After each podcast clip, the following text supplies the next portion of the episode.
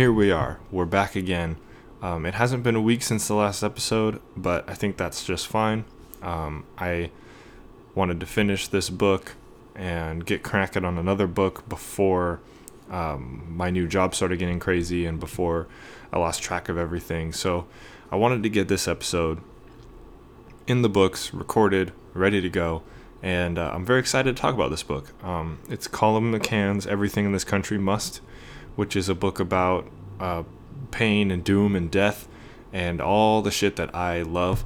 Um, I really enjoy the catharsis of reading something or experiencing any sort of art that puts you in a position of pain. Um, anything that communicates the experience of sorrow and suffering, I love it. Um, I don't like to feel it in a in a masochistic sort of way. I like to feel it in a, like holy shit, someone else's mind is making me feel this way. It's reminding me of these emotions that I've felt, and um, that's that's what's really cool about literature is it's it's it's a way for you to see your own thoughts and your own experiences laid out right in front of you, and for at least for me to experience them how you would think them. Um, maybe my the way that I think is different than other people's, but for me, I I think in sentences that are printed in my head. It's kind of weird. Some people say that they hear voices, or some people say that they see pictures. Uh, for me, thinking and words are are bound. So when I read something that sounds like like it, it flows straight into my brain like my own thoughts and it touches the vulnerable and the the unprotected parts of myself, then I really enjoy it because um, it's reading is a community with the author and with yourself. It's a very private sense of belonging that I don't think many other media combine. Um, with film, you can be by yourself in a room, but there's still this presence of someone else on the screen. Um, with visual art, it's a little bit more like reading, but I think that the difference is that with literature, the words are there and you are experiencing them as if you are hearing someone speak or hearing someone think. And um, I love it. So, uh, tangent aside, uh, wanted to talk about Colum McCann, wanted to talk about masculinity, and I thought a lot about what thesis I wanted to have for this book, and I wanted it to deal with masculinity because this book is so much about how men deal with the problems in their life, and the result of how they deal with it affects other people. And this book explores very deeply how not being able to properly deal with your pain and with your anger can hurt other people very much which I think is a message that a lot of men need to understand. Um, but just a lot of people in general, but more specifically men, because it is something that we're told to do, which is to just absorb, like just be a sponge and just absorb as much as you can. Don't react. Don't let people on to what's going on in your head. Um, that's for another time. So take it in, deal with it later, and we already know that that's not a good formula, but seeing the different situations where that formula is put to use and then shown to be bad, it's it's never a bad thing to learn that lesson again, um, especially because we have it so deeply ingrained in ourselves as men. Um, so it's good to be able to see ourselves on the page and to see how foolish we can be. Back to my thesis statement. Um, I don't really have one for this week. I guess this episode. I'm not going by weeks anymore. I'm just going by when I finish the books. Uh, I, I just I really focused on the different aspects of masculinity, so I can get into that. Um, power, strength, pain, and pride. I think are the the four biggest elements of masculinity that appeared in uh, everything in this country must. Um, and they also appeared with their opposites or their perversions, with um, how people misunderstand power or strength and how they misapply it or how they wish they could misapply it. And the same with pain. Um, not necessarily a lack of pain, but a misunderstanding of it and a misapplication of it.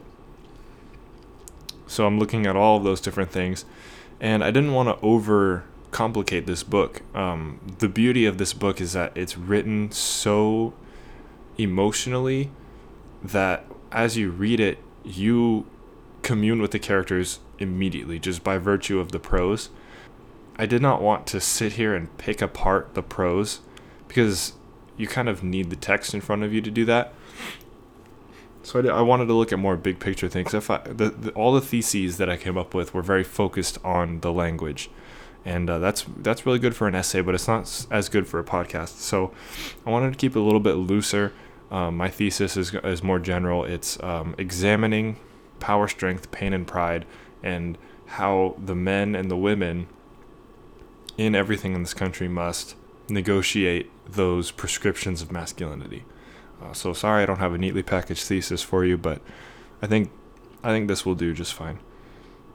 Um, so I want to get right into it with quotes. I, have I've liked that as a structure, as far as discussing the novel, uh, dealing with the quotes spe- dealing with the quotes specifically, and then um, talking about them myself has served me a lot better than referencing my own notes or anything like that. So the first aspect of masculinity I want to look at is power.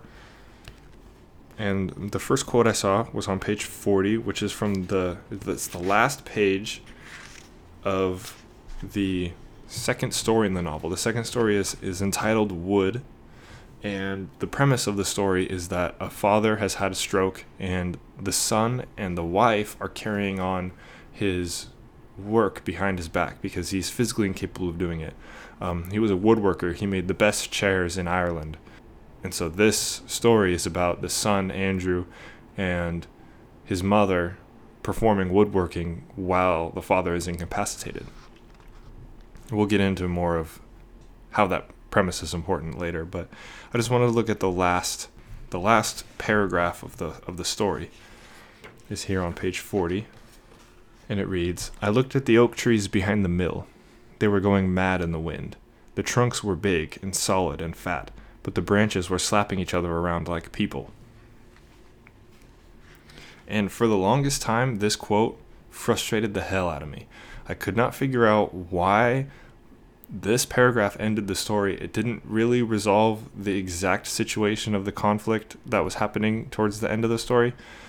Uh, it didn't seem to end on an image that was very important to the story at that time, um, it didn't seem relevant, and it seemed like it came out of left field, and I was I was confused. But the more I thought about it, I thought about how we think of trees, and particularly oak trees. They are the strongest, anecdotally. I don't I don't know actually what is the hardest wood, but I know that oak is, has has been reputed to be the the strongest w- wood. You want to be like strong like oak. Uh, it, it, it's a strong word. It connotes strength and power, and I think that the the image being over overlaying the image of the mill in front of these oak trees that are not and the language that's being that's describing them is not grandiose. It doesn't connote anything powerful about them. They're big and solid and fat. Those aren't those aren't words that you wouldn't use to describe an oak tree, but they're not the traditional words that you would use to describe an oak tree. And so I think that this image is getting at the men, and I'm saying men because I'm focusing on masculinity. I'm not trying to exclude anyone, but I think that this story and this book as a whole is, is about the problems that masculinity creates. So the men can appear to be indomitable, they can appear titanic and powerful and strong and it's it's very apt to compare a big powerful man to an oak tree. Um, but the reality of it is that oak trees can be cut down. Uh, in the end, they're just they're just wood. No matter how big and powerful the oak tree, it's still doomed to die. It's still doomed to end up cut down, sawed in half, and you know put in the ground, you could say. And um, it's a way of this boy's realization concerning not just his father, but anyone, that no matter how big and powerful you are, no matter how strong you try to make yourself appear, you're still mortal and doomed like everyone else.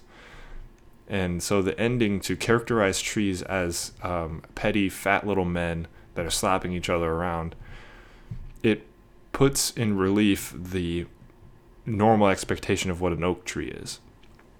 And I think it's a very good way to end the story, rather than a very confusing and frustrating one. Um, I was very satisfied that that was the way the story ended once I thought about it for a while. Next one about powers on page 46.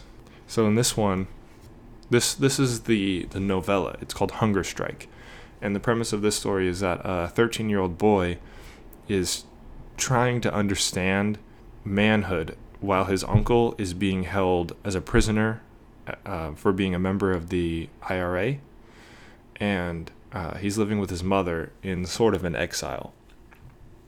And so this quote reads He wandered through the cemetery, patting his shirt pocket where he had a near empty box of cigarettes stolen from his mother's handbag. Hunching under his jacket, he lit a cigarette and then spat near a crucifix. He felt a sudden shame rise to his cheeks, but he spat again at another gravestone and walked on. Almost every word from this story ties into something about my thesis or my vague thesis. But this one I chose specifically because of the religious imagery and the idea that he, by spitting in this direction, is trying to. Spitting is a. Let me let me backtrack a second here. Spitting is a very common image in this uh, novella, and it's a. I think, I think it's a way to disrespect. It's a way to say, I don't give a shit about this thing people think that this is a big deal. It's not. Look, I, I, I can spit on it because I am more powerful than it. This and when you think about it, it it doesn't really do anything. Spit is something that's very easily cleaned up. It's only as disrespectful as you want to make it. Really, it's very it's a very passive way to disrespect something. The boy wants to feel some sort of dominion and to spit at a crucifix is his way of testing the waters. And he immediately feels shame. But then he spits again as a way of defeating something that isn't there. Regardless of symbolism um, a little crucifix can do nothing back to him for for that perceived disrespect. It doesn't really doesn't really change anything. Uh, so I think that his his spitting on something is in reference to his inability to really have dominion over anything. And so he's just trying these little jabs as a way to claim some sort of power that he knows that he can't actually get. skip up to 59. And this one kind of relates to relates to the last one as far as religious symbolism goes. It reads, He cursed aloud and his shout went out over the water. The horizon was already stained with sunset and the water took the shout and swallowed it. He tried again. Fuck you, God. So, blasphemous, right? Scandalous. How dare he? But at the end of the day, it's just words shouted over the ocean. There, there's no, there's no call and response in this interaction. The water takes it and swallows it. He's, he is just shouting to the wind, seeking some sort of reaction. First, he spat near a crucifix. Now he's openly declaring blaspheme toward God. Blasphemy, sorry. He's openly declaring blasphemy toward God. He doesn't get anything from it, he doesn't get any reaction that he wants. Perhaps he just wants to be put down as just a way to feel like him, he's not just punching air. Uh, he's seeking power or any anything that's close to power because even if you punch a guy in the face and he knocks you out you still punched him in the face. You still exerted some sort of force against it.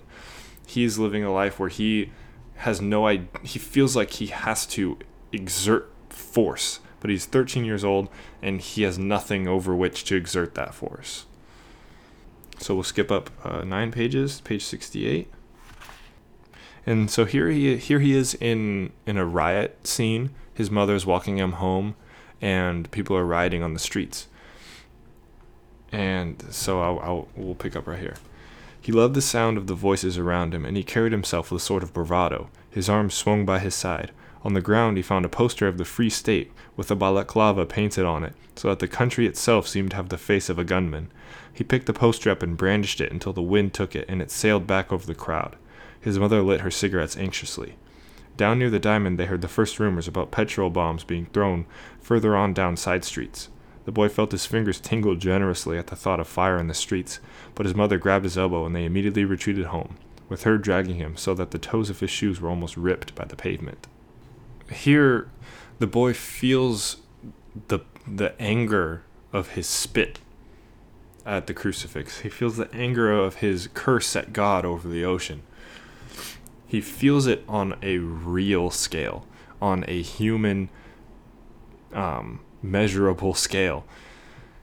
And that scale is explosion, it's violence, it's the outward embodiment of anger, and it's what he has wanted, but he doesn't understand it. He's too young to understand the implications of petrol bombs, gas bombs going off. He's all he sees is the outlet to the anger that he has, and he's not mature enough yet to understand the implications of letting the anger out in that destructive way.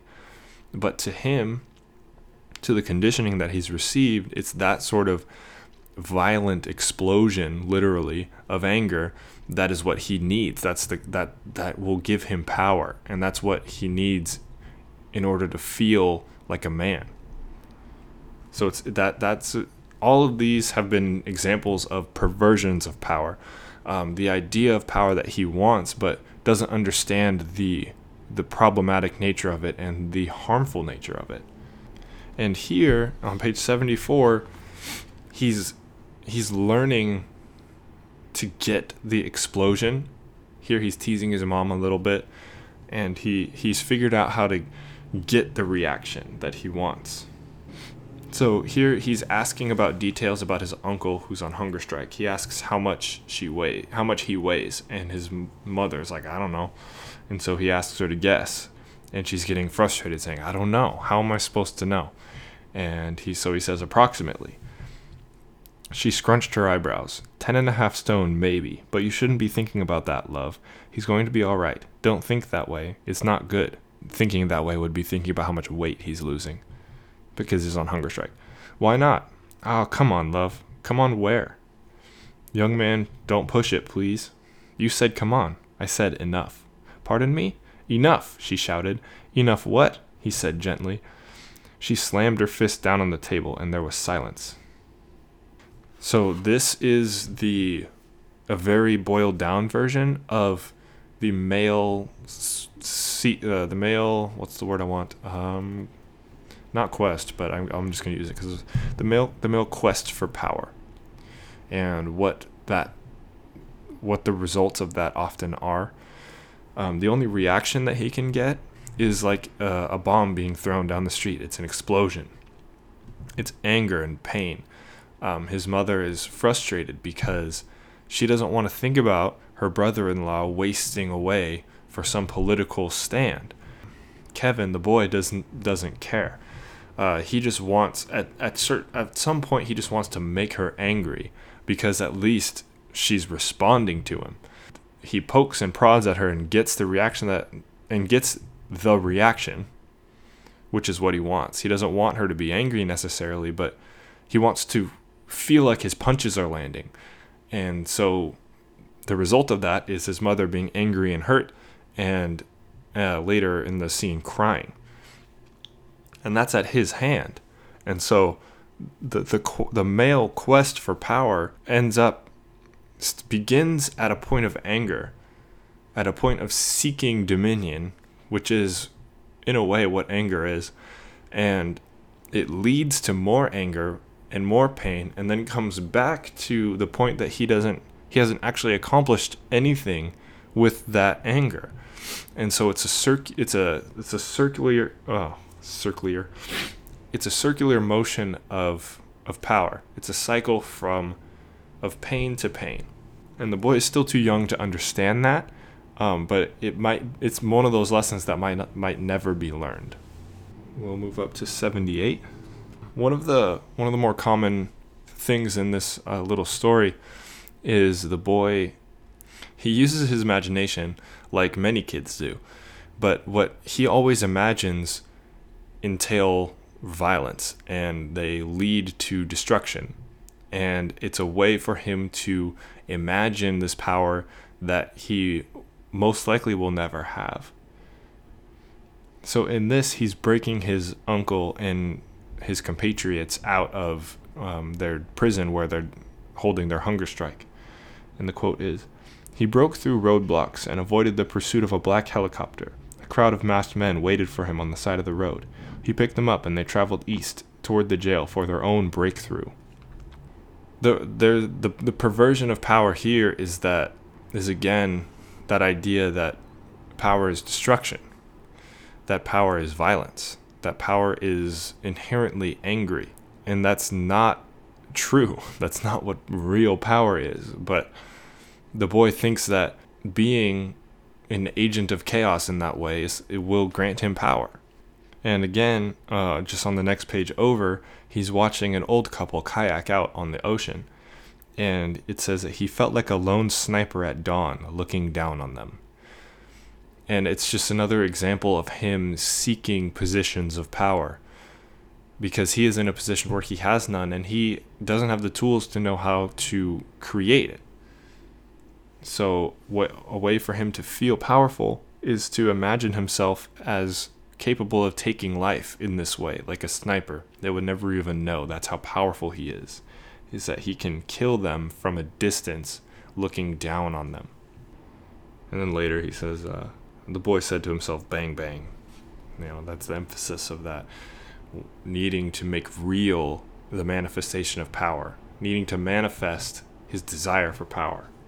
And just still on this point of wishing to manifest this desire for power, he sees a group of teenagers when he's in town and he he thinks this. He wanted to go outside and tell them that his uncle was on hunger strike. They would look at him with a certain awe and feel a shiver and know him to be a hard man.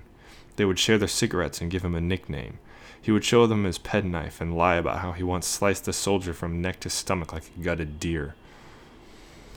Just another instance of him needing to establish this identity rooted in violent dominion. It's foolish. So we'll go up to page 94.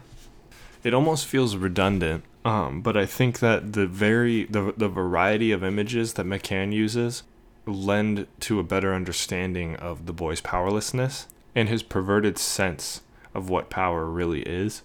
There's a scene where he has taken a pole where someone's hung a life preserver and he's firing rocks at it. He took to firing stones at the beach pole. At first he missed with most of his shots, but more and more the stones began to make small dents in the wood. He developed rhythms of firing, and the pole became a soldier in riot gear. The life preserver ring was his shield. The soldier had a baby face and spoke with a London accent. The boy stood back and threw a rock, which hit the eyes of the pole, and the soldier squealed. Some blood came from the eyebrow, and the boy danced and spun in the sand and executed a perfect kung fu kick in the air. He fired another stone, aiming at this time at the neck. The boy heard once that this was where the military gear was most exposed. In the house back north, he had never been allowed out at night, but now he began his own riot in the sand. Fuck you, he shouted. And then the scene continues in, uh, I won't read the whole thing because it'll take too long, but the scene continues and we see the boy again imagining this grand display of power and violence. And it's this outlet for him for all of this frustration and anger that's continuously building at the fact that his uncle is doomed to die at this point. He's literally starving himself to death. And there's all of this anger that's continuing to build throughout the story and needing these outlets that he has no that that he has no sense of how to do it. And his idea of a of an expression of power is a riot is killing and harming. So this is just this is just further evidence of that. The last quote is 150 the last page of the book. So throughout the story the boy begins to understand a little bit about his emotions through the help of a Lithuanian man named Rasa. And uh, the man provides a, an outlet for the boy's energy. They go kayaking in the on the water together, and they talk, and it it becomes a way for the boy to feel normal, because it's a it's a man to look up to. Because the only man he really has known is the quote unquote hero figure of his uncle who's in prison and who's starving himself to death. Rasa provides a male figure of strength that is not strong, um, of power that does not seek dominion, a, a good symbol for the boy. Here he has taken the kayak, which is the symbol of of, of true strength. I think is something that is a symbol of. He's taken it and he's strung it up on a pole and he's f- trying to break it. He picked up a larger rock and flung it, and again it just bounced away from the kayak and he cursed the boat's resilience. He went close to it and bashed a rock repeatedly at one point until a tiny hairline crack developed. Combing the beach again, he found even larger rocks. His whole body was trembling now. He was on a street. He was at a funeral. He had a bottle of fire in his hands. He was in a prison cell. He pushed a plate away from his bedside. It was only with the twelfth rock and another long ringing of the phone that he saw at last the spidery splint of fiberglass. A jolt of adrenaline hit his stomach as he neared the boat. He began to hit it with his fists until blood appeared on his knuckles, and then he rested his head against the coolness of the kayak and he cried. When his sobs subsided, the boy lifted his head from the boat, looked back over his shoulder, saw the light from the house of the Lithuanians, the front door opened, the couple standing together, hands clasped, the old man's eyes squinting, the woman's large and tender. And that's how the novella ends it ends with a symbol of love. The last words are not condemnation. The boy doesn't feel as if he he, he doesn't feel as if he has done any wrong in breaking the kayak. I don't think. At the end of this, it is a symbol of love. The the communication to the boy is that it's okay. Your uncle is has died. Your father died when you were young you live an impoverished life with your mother. You feel like you need to break things in order to feel anything at all. And it's okay. And I think that to end on that moment where the old couple they don't say anything. They're looking at him with love I think that to end it on that is to end it on a hopeful note that the process that Rasa has started in teaching the boy how to handle his emotions is go is something that's going to be carried out. And even though he destroyed the kayak, there's still going to be an outlet for him that is going to help him grow. He's obviously swinging for this power in destroying the kayak that once he breaks it, he realizes that he doesn't have and to for him to turn to such a powerful symbol of love is is a way for him to learn that this power that he's seeking is not the correct power that he needs. Power without dominion, this power as something earned rather than something taken. You know, the the, the true sense of what power is is something that is attainable to him now. So we'll go way back to the beginning and we'll look at uh, strength which is similar to power, but I want it, it's different in a couple very important senses. Um, power is a position over someone else. Strength is maybe how you achieve that position, but it, it's more of a physical experience than power is. But also, power, I mean, uh, strength. Strength relates a lot to pain, but mostly in how it's born, um, how pain is taken and experienced. Um, because a lot of times we're described as strong because we are able to bear a great deal of pain. And so, what McCann does is he examines how right it is to bear pain in that way. So, here, this man who is the father of the main character of the story, this is, this is the title story called Everything in This Country Must his draft horse has fallen into a flooded river and we un- have to understand that he, it most likely broke a leg or has been lamed somehow. And it was his favorite horse. There's a lot of complications in the story as far as the implications of it all, but the most important thing for this quote is that his horse is has la- has been lamed and is most likely going to need to be killed. I watched the truck as it went down the laneway and the red lights on the green gate as it stopped and then turned into the road past where the draft horse was lifted from the river. I didn't hear anything then, just father starting low noises in his throat, and I didn't turn from the window because I knew he would be angry for me to see him. Father was sniff sniffling. Maybe he forgot I was there. It was going right down into him, and it came in big gulps, like I never heard before. I stayed still, but father was trembling big and fast. And then later on down the page, when father came in from outside, he had just killed the horse. When father came in from outside, I knew what it was. His face was like it was cut from a stone, and he was not crying anymore, and he didn't even look at me, just went to sit in the chair. He picked up his teacup and it rattled on the saucer, so he put it down again, and he put his face in his hands and stayed like that. So, here in these two quotes, we see a distillation of Katie, the main character's father, trying to be strong. The heartbreaking reality of how he didn't need to be.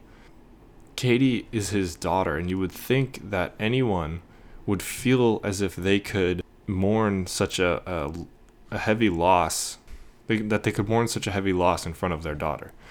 But he is so consumed by the prescriptions of how he must be strong that he he can only manage these choking, deep, pained sounds. And then when when he returns, he becomes stone.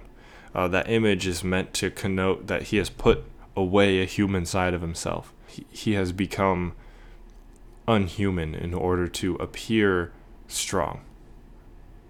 And it, it, it is it isn't strong to become stone. It's very harmful, and um, I think that the, the use of the word stone is often like oak before is used to connote strength and power, but it also connotes inhumanity. Uh, do we really want to be strong if it's at the cost of what makes us human, which is our hearts? We'll go on to page 23. This also relates to pain. Once he pulled the cart too hard and we slammed into a tree. I got a big cut on my head and it bled down my chin, but I didn't go to the hospital. Daddy said I was a big enough lad not to cry, and he carried me all the way home. He had wide shoulders then, not hunched into himself like an old raven. So here is the sort is, is an example of the sort of thing that leads to Katie's father being unable to communicate the depth of his pain. Little things learned in boyhood grow into much bigger problems someone that who is big and strong with wide shoulders that you respect telling you that you don't need to express pain no matter how real and how bad it is someone telling you to to hold it in to be strong leads you to connect anything else that might elicit similar that, that might elicit a similar emotional reaction you're going to apply that same lesson yeah, you skinned your knee. Maybe you don't really need to cry about it, but maybe the first couple times you do. And it's it's a similar it, it maybe the first couple times you do. That's that's really all I got to say. Um we need to we need to unlearn the idea of what strength is. And this is an, an example of how that idea starts. We'll go to page 64 next. This is back in the novella. She sat forward in her seat and reached across and touched his face, stroking it very tenderly with her fingers. At the touch, he immediately withdrew, and her hand hovered in midair, and he could see that she had been biting her nails. That's not good, he said. You won't be able to play the guitar.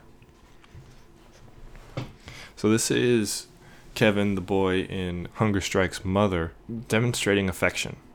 She's reaching out to touch his face, and he pulls away and changes the subject immediately. The idea here is that strong people don't feel no i guess don't feel uh, the strong people they don't need their their mother isn't going to touch them on the face lovingly that's not what a man does a man do, doesn't experience those those small affections because what we discover is that for Kevin, physical touch elicits emotional reaction.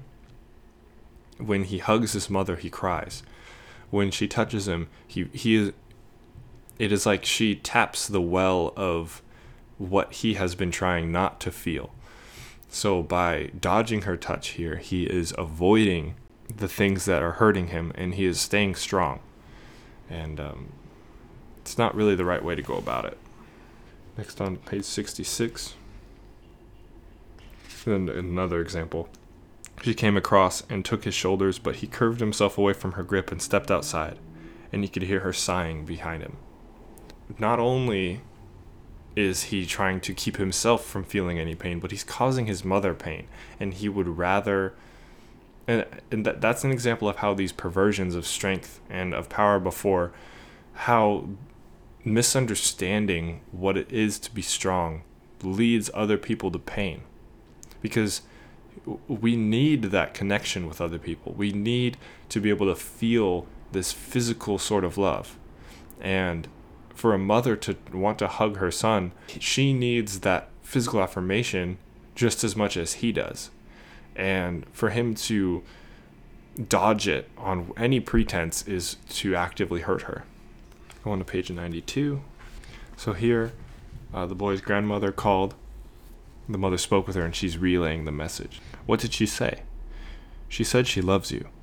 That's what she always says. She said she wants for you to be strong. Strong, he said, his voice breaking high and then deep, and he wondered to himself if he was two different people within just one word, both a boy and a man. And this is one of those quotes where it kind of spells out the theme, but at this point, the grandmother is calling to report news of the uncle. And it's not necessarily good news. He's still wasting away. And she asks him to be strong. And he at that moment is when he is at his weakest. He is uh, he has not been able to express any of that weakness. He can't he cannot express any of that weakness because his grandmother requires strength. His mother requires strength. His his world requires him to be strong but that doesn't help. It's creating two different people within him. The person, the boy, who cries, who uh, needs his mom, and the man who spits at the crucifix and breaks kayaks with rocks. You know, he he he doesn't yet understand the necessity of being what he would say is weak he doesn't see how in that weakness, in that communication, there is strength. Next is on 107. Here he is kayaking with Rasa, the old Lithuanian man, and one of the kayaking lessons is don't fight the water, the old man said. Let the sea do the work. This this comes in a whole scene of the man teaching Kevin the boy how to operate a kayak, just basically how to steer it on the water, how to propel it with the oars, for this quote to come at the end of that scene, it, it suggests that fighting these overwhelming forces, um, the ocean is the most indomitable force that we have seen. Uh, fighting it is useless. Uh, fighting the the emotional force in you is only going to slow you down. You have to learn how to channel it and learn how to ride it like a kayak on the waves, you know. Um, so this is a lesson in strength. Uh, it's it's a glimpse into what real strength is. Jump to 133, and here here is him experiencing kayaking and the possible benefits of it. Kayaking kept the thoughts away. The world was altered from the position of water. In the repetition, there was quietness. He could feel his arms strengthening and a small knot of muscle growing harder at his neck. His back felt tight and powerful. Even his knees no longer protested at the ache. He checked the size of his biceps against the black armband that he wore. He is able to find the outlet for the energy and the anger that he that he's been feeling. He's able to put that energy into his body. He's able to push it out and through that outward exercise, it's coming back in with this vital strength. And then he boyishly checks the physical manifestation of that strength, as if that's the important thing and not the process of processing process of processing his emotions. And that was the last one for strength. We'll, we'll move on to uh, pain, which is a very important theme in any conversation about manhood because pain is the one thing that no one wants a man to really feel. People say that they do, but you kind of learn as you grow up that they don't. So here is a moment where uh, Katie's father's vulnerability uh, in the moment comes up. He becomes vulnerable because his guard has been let down when the horse falls into the flood. Father was shouting, "Hold the hold the rope, girl!" and I could see his teeth clench and his eyes wide, and all the big veins in his neck, the same as when he walks the ditches of our farm. Many cows, hedgerows, fences. Father is always full of fright for the losing of Mammy and Fiactra. I don't know, it's an Irish name, I don't know how to pronounce. And now his horse, his favorite, a big Belgian mare that cut soil in the fields long ago. So in this moment, the girl sees the panic, the fearful face of her father, and recognizes it as the one he puts on when he's alone and feeling the fear and the pain of losing his wife and son. And I think that that the moment of invul- of uh, vulnerability is important for us to get a glimpse into how he has processed all this pain. Uh, he walks alone and experiences the sorrow, but Katie really knows nothing of it other than what it looks like. And I think that as a father, that's a poor example to give your daughter of what pain looks like, um, of what pain is, is only by what it looks like rather than what it feels like, what what it entails. Um, the thoughts that you're left with, you know, those are the things that those are the communications that connect you with other people and give you strength through them rather than pushing everything onto your own shoulders. Next one is just one page over on page six. This is a interesting quote, but I think it, it alludes to maturity and to suppressing pain. The lights got closer, and in the brightening we heard shouts, and then the voices became clear. They sounded like they had swallowed things I never swallowed. So, Katie is hearing um, British Army soldiers pull up to help them get the horse out. And these voices sound, they sound like they have it's it's a very interesting image to connote what I think is. Uh, they sound like they have pushed down pains that she has never experienced yet. That they have swallowed sobs that she doesn't know the source of. At least that's that was my reading of it. Uh, there might be a different reading, but that that's what I took from it. So through that swallowing of your emotions, you become older. I think that, that that's the the idea is that they're older than her, that they have f- swallowed more pain than she has, which is kind of a, a, messed up way to think about maturity. In the very next uh, paragraph, the next quote here, I looked at father and he looked at me all of a sudden with the strangest of faces, like he was lost, like he was punched, like he was the river cap floating, like he was a big tree all alone and desperate for forest. So here, his vulnerability has been pushed to the max. Uh, we later find out that his wife and son were hit by an army truck and killed, and the army took no responsibility for it, leaving them then with a pointless, uh, unjustified death. And here the army comes in to save his doomed horse that he's only going to have to kill himself, anyways. There's a lack of justice there, too. And he's realizing all this, and he is looking at his daughter with this clear visage of grief. It's his face says all of the pain and the loneliness that he has felt for so long that she recognizes as the strangest of faces, which references again the fact that he does not communicate these pains to her or to anyone. That he is all alone. He is a big tree, all alone and desperate for forest. And that's really sad. To live a life that way is to live with too much pain than you need. Next one is on page 10.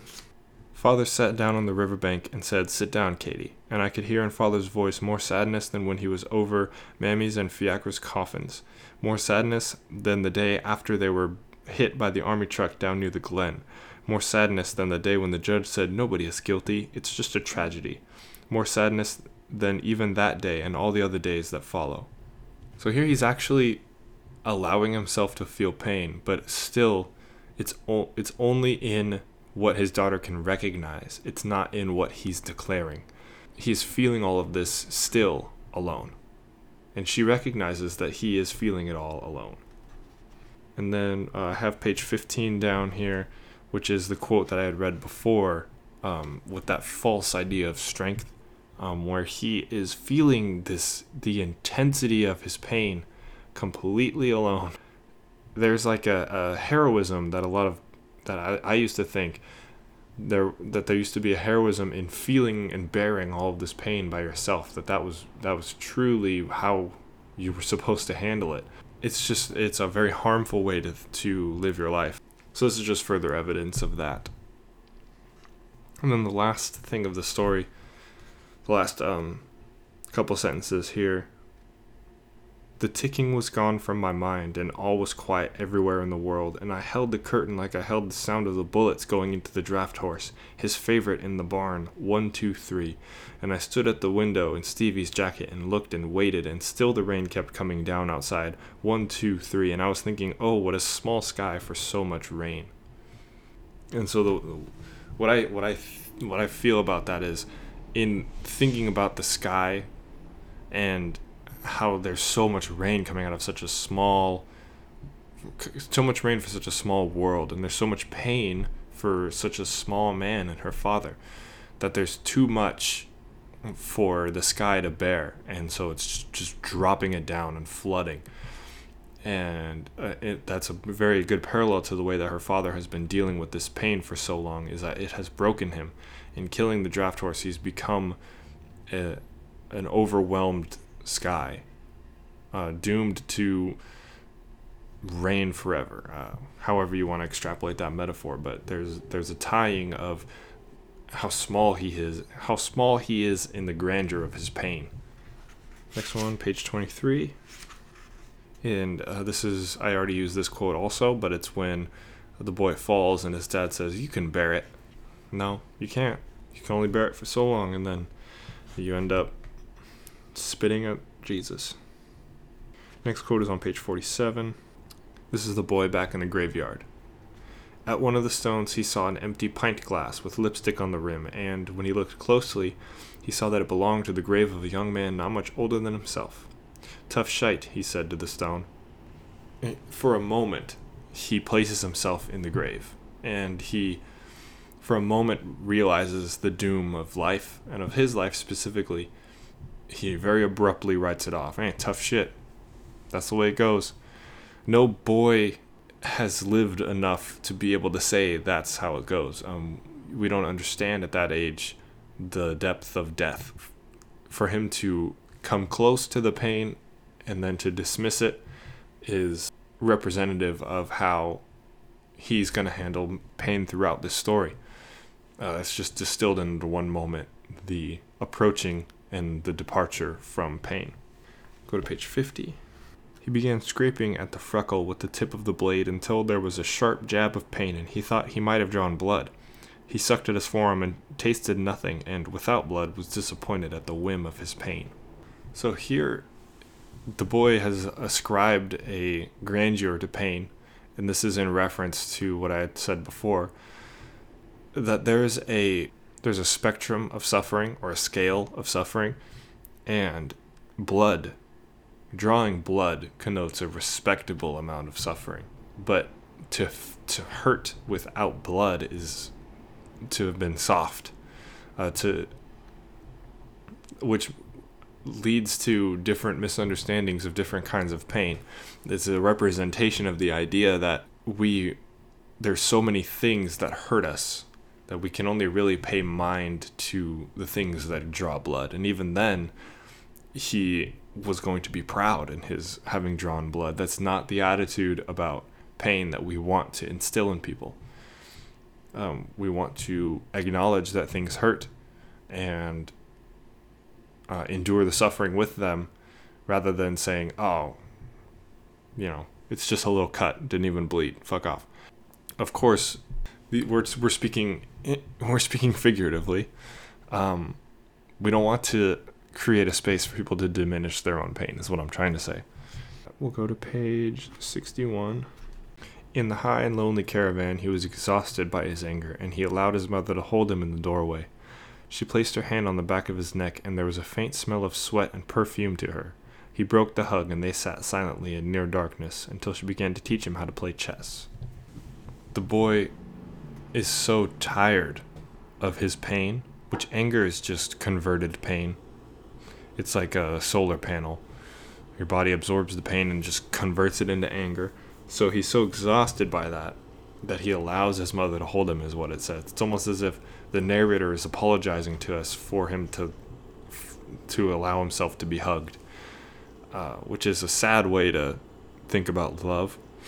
That you have to be so tired in order to accept it. But in in reality, what actually happened, the subtext of this is that he's so hurt and so angry that he needs that hug.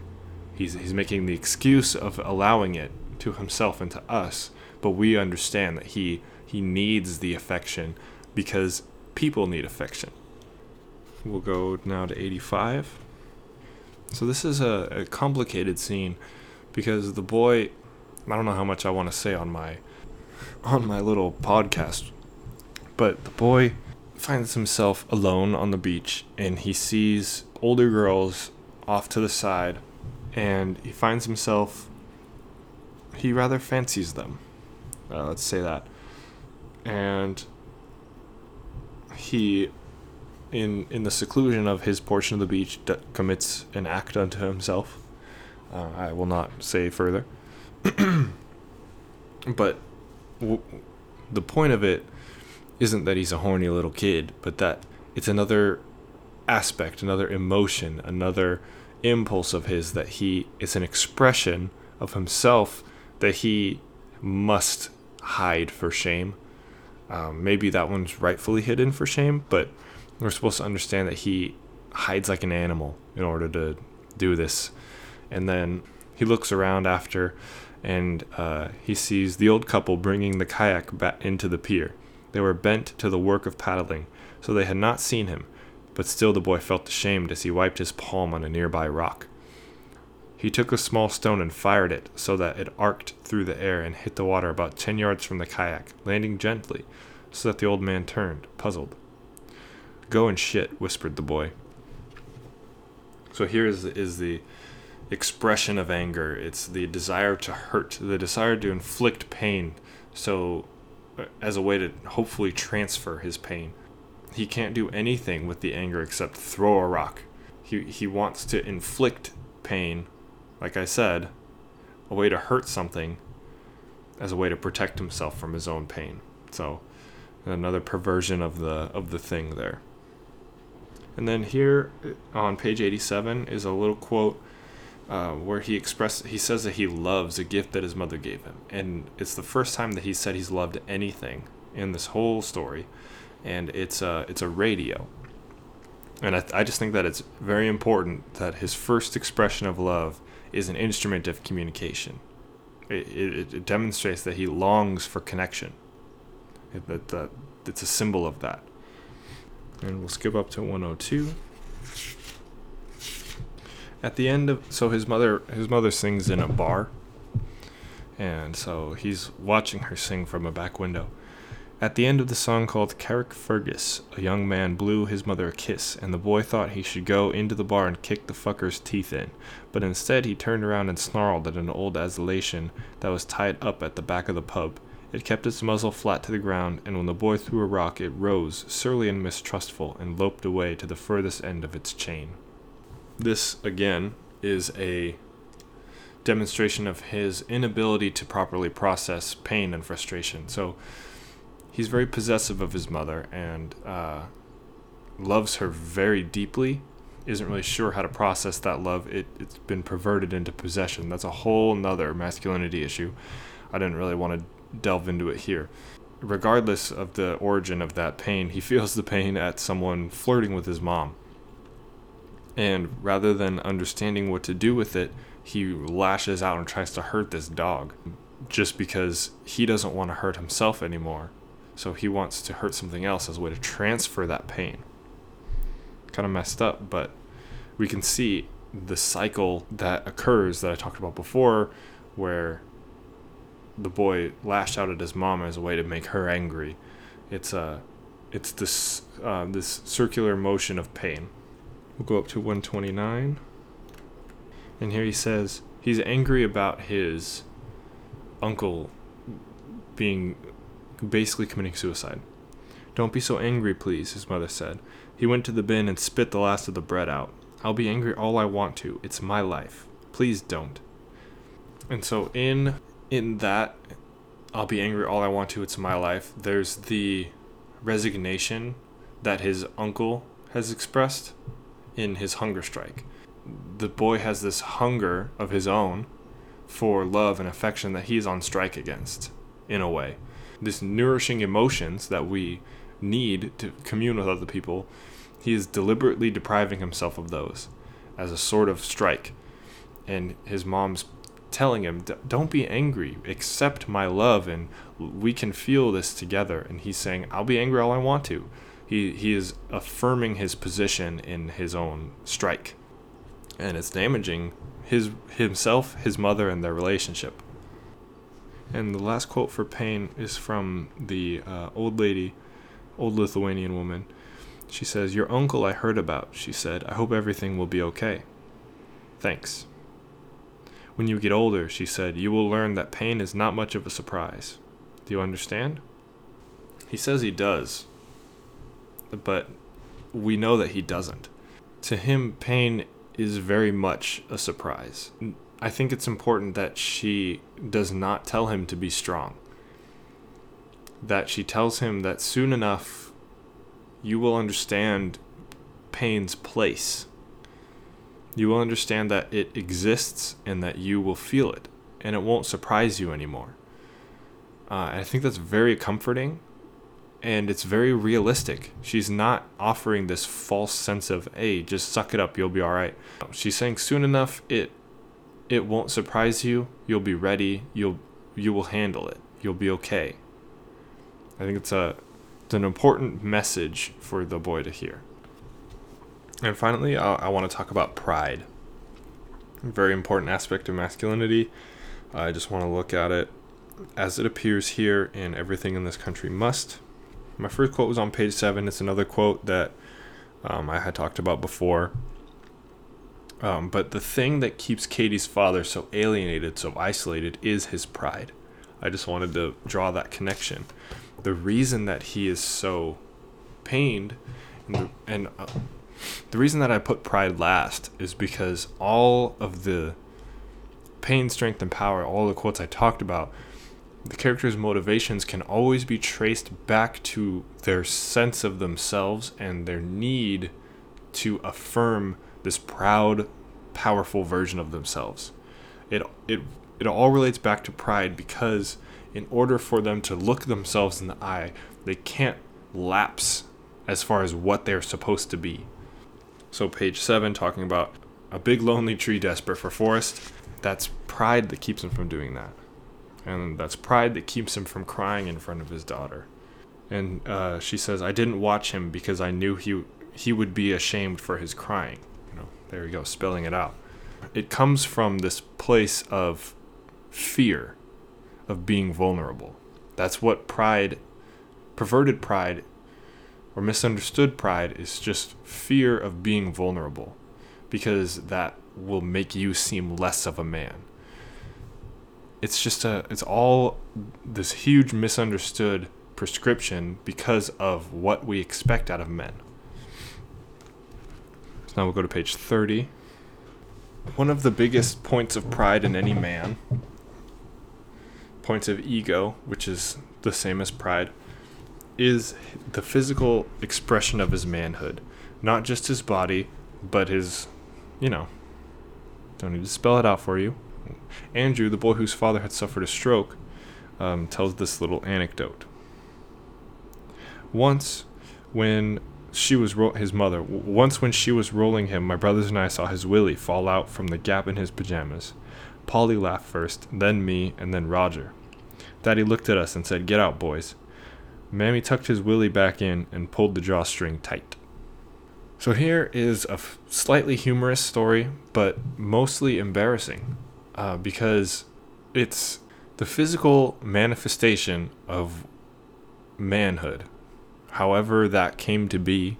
His is, let's see, it falls out. He is powerless to do anything with it, or I'm trying to trying to pick my words carefully here, but you know, it has become useless, and that very there's a very easy correlation with him his own identity being useless. He used to be an incredible woodworker who now has a penis that he can't control, you know. It's it's the physical manifestation of what's going on with his manhood. And uh, for the boys to see that and laugh at it, it is a severe blow to his ego and his pride. So that's just the, the physical example of what's happening when his wife and his son do his work behind his back. It's the same as his useless willy, to use the Irish term, flopping out pointlessly, you know. Yeah, that, that it's the same sort of emasculation. And then on page, let's see here, page 35. Uh, Andrew had looked back at his father's work and had thought about how he made the pews for the church. He, people would come from all over to buy his father's chairs. And then he's thinking about the poles that he's making with his mom for a march downtown. So here he is thinking about that. All the crowd would stand up on the tips of their toes and say, My oh my, look at that. Aren't they wonderful poles? Aren't they lovely? So he is experiencing that sort of that thrill of pride that he felt at his father's work, but for his own. So there's a transference. Transference? there's a transfer of of um, of pride there, and he comes to build his identity around that sort of pride, the same way his father did, and so. He, while he is creating this sense of identity in his work, his father has lost it. So there's the there's the, the being born into a manhood and there there's the removal of that manhood happening in this story. We'll jump all the way to 81 now. And this is the quote that I had talked about where he was being proud of his supposed accomplishments, um, slicing a soldier from neck to stomach like a gutted deer, for example, in that there is a pride in power. So there's the connection of the two being proud of the violence that you have done in the power that you have over other people is a misapplication of what you should be proud of and it's not it's not noble to have k- killed someone like a deer and so here's a, a s- slightly humorous story or anecdote but it hints at the the pride that the boy already feels in himself and the the th- pride based on self-expression and who he is. He shouted to the waves, "Try me. Come on, try me." He was soaked to the knees and moving at the edge of the empty beach like some piebald horse with his feet in the air and his neck outstretched, until he stopped quite suddenly and his, felt his face flush. On the pier sat three girls dangling their legs over the edge. They were whispering to each other some secret which the boy knew was about him. So here he is uh, using his imagination. He's playing in the waves and he's being himself without the filter that he puts on in front of other people because of his pride. And then he sees the the girls there and immediately thinks they're making fun of him and immediately feels horribly ashamed at having been himself. There there's a lot of tragedy in that little scene and it's very it's a very common feeling for lots of people um, to feel like you can't be yourself, but in in this aspect it's it's the boyish idea of using your imagination that's bad he's a man he needs to he needs to act composed and respectable and he cannot allow boyish desires to play to surface anymore it's an embarrassment to do so to have fun and so the next one is on 106 The Lithuanian man offers him a life jacket, and the boy looked toward the beach at the blonde girl in her swimsuit and felt a flush of embarrassment in his cheeks. I don't need a life jacket, he says. So here it's just, uh, again, the desire to be grown, to not need boyish things. This boyish thing will save his life, but he'd rather give it up than to look for a second like he isn't a man. There's so much pride and misplaced pride there. And the final quote will be on page 110. This is another little one. And the boy says, Shall I put on the spray guard? The old man laughed and said, Skirt. I told you yesterday, it's called a skirt. So the boy is so embarrassed at appearing to be less than manly that he won't call a spray skirt a skirt. He won't even use the word skirt because to do so would be to debase himself as man. You should be able to like it's it's wrong to be to be that afraid of not of, of appearing unman. Um, so th- um, that's that's all the quotes that I had. Um, I know it was a lot of quotes, but it was a very it's a very dense book, and not a lot of pages, only 150 pages, but lots to do within those pages. I would highly recommend reading this book. It's very very um, powerful and strong, like men. I know this episode was a little bit longer. Uh, I, I try to keep everything under an hour, but uh, sometimes when I get a hold of a good quote, I just can't let go until I have made sure that I've said everything that I want to say about it. Um, if there's anything that you want to say about uh, anything that I, I've talked about here, anything in Colum McCann, or anything in any of my other previous episodes, please write me, uh, dishlesspod at gmail.com. Um, I would love to talk to you about anything that I've read, any thoughts that I've had, and especially any thoughts that you've had. Uh, if you have any requests for books that you think I should read, any recommendations, I would love to hear them and read those books, talk about them on the podcast. That would be really cool. You can also do that dishlesspod at gmail.com, or you can find me on Twitter uh, at Spencer A. Lane or at dishespod. Um, but as always, thank you so much for listening. Uh, I appreciate your ears, and I hope you appreciate my voice. Uh, until next time, bye.